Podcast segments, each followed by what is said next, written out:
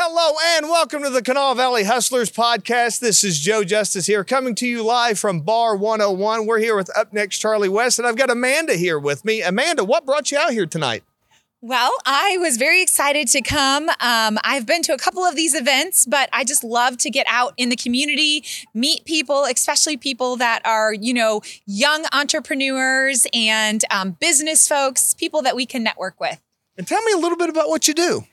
Well, I'm the executive communications liaison to the president at West Virginia State University, uh, and I handle all things communications, marketing, government relations, external affairs, lots of different things for the president. Well, that gets us right into our first question here. In your experience, what marketing strategies have been the most effective in growing businesses and why? Well, the biggest thing about marketing strategies is your brand. Your brand is so important, right? And so at the end of the day, everything that you do circles around your brand. And so at you want to do everything you can to market your brand. And so at West Virginia State, when people see the clock tower, they know we are West Virginia State. When they see Go State, they know it's West Virginia State. It starts at state.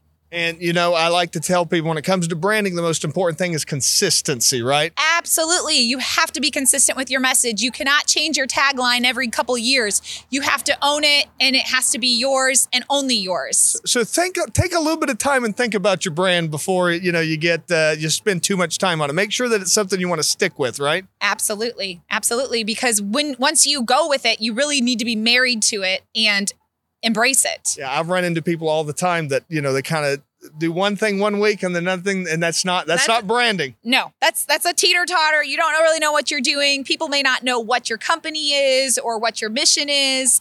You have to own your brand. And how do you foster a positive and productive business culture? And why is that important? Well, I think communication is key, right? So it's so important to communicate with everyone and everyone on your team.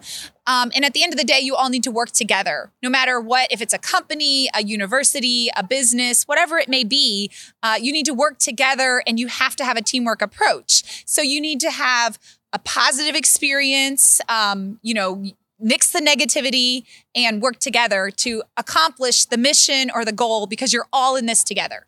That's a great answer. And I want to ask you coming up next here how do you set and achieve long term goals for yourself and for your company? So I am a checklist person. Uh, I'm a little bit old school in that nature. Um, but I wait a minute. Do you have a paper planner or a digital planner? I have a paper planner.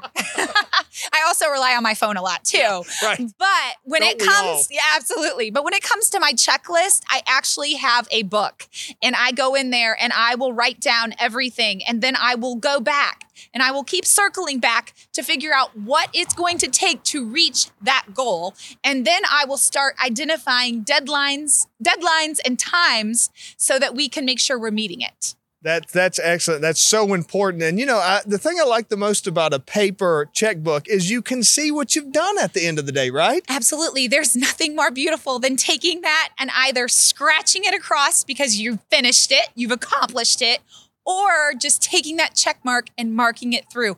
Or if you're on your um, email, marking off that email, taking that check mark and ending it. So that's really important. It's very self satisfaction. you know? It certainly is. and um, what is your leadership philosophy, and has it changed or evolved throughout the course of your career?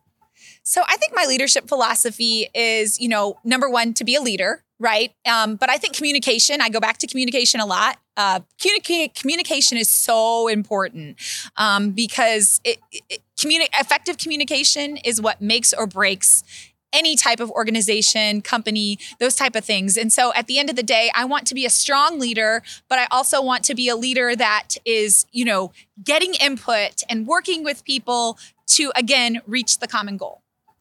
Incredible. And I want to ask you along those lines, what advice do you have for building and maintaining professional relationships? Well, again, when you meet someone, you I think it's so important now. You know, I, this sounds kind of crazy, but life skills are so important, yeah. right? And so when you meet someone, you want to make sure that you are you're making a positive impact, right? So we at networking events, you are meeting so many people, and you know, it's kind of like it's not, but it's similar. Like you have like your elevator pitch, right? right. And so you want to have something that makes you stand out and people will remember you. Um, because when you're networking and you're meeting all these different people, it kind of all runs together. But you want to make sure you are taking the time to meet the people and remember them and connect with them. There's so many opportunities now to be able to connect. You've got LinkedIn, you've got Facebook, you know, all the different social media, their website. Um, find out about them, learn about them, and then figure out how you and your company or your your organization or university can partner with them. That's so important, right? I mean, it's more important than when you go meet people, it's great, but you need to follow up. And and all of that kind of that circles all the way back around to that branding thing, right? Because if you mm-hmm. show up in a, at an event and you're big and bubbly and fun and everything, but then on your social media you're dour and depressed and you, all you do is complain about stuff, that's not going to work out long term, right? Not at all. No, I mean, you have to interject. Just how you are is how you need to be on all of your all of your pages, right? And and just in in general, because that is the impact. That is what people are going to remember, and then that's how the effective networking works, right? Because they know they remember you from wherever you met them, and there's a reason why, and then they connect it to whomever you're connected to. So it's a win-win for everyone. Great. Well, I want to thank you so much for being on with me today. And thank you for watching. This is Joe Justice, the Kanawha Valley Hustler, reminding you to hustle hard, hustle smart, and hustle with a smile.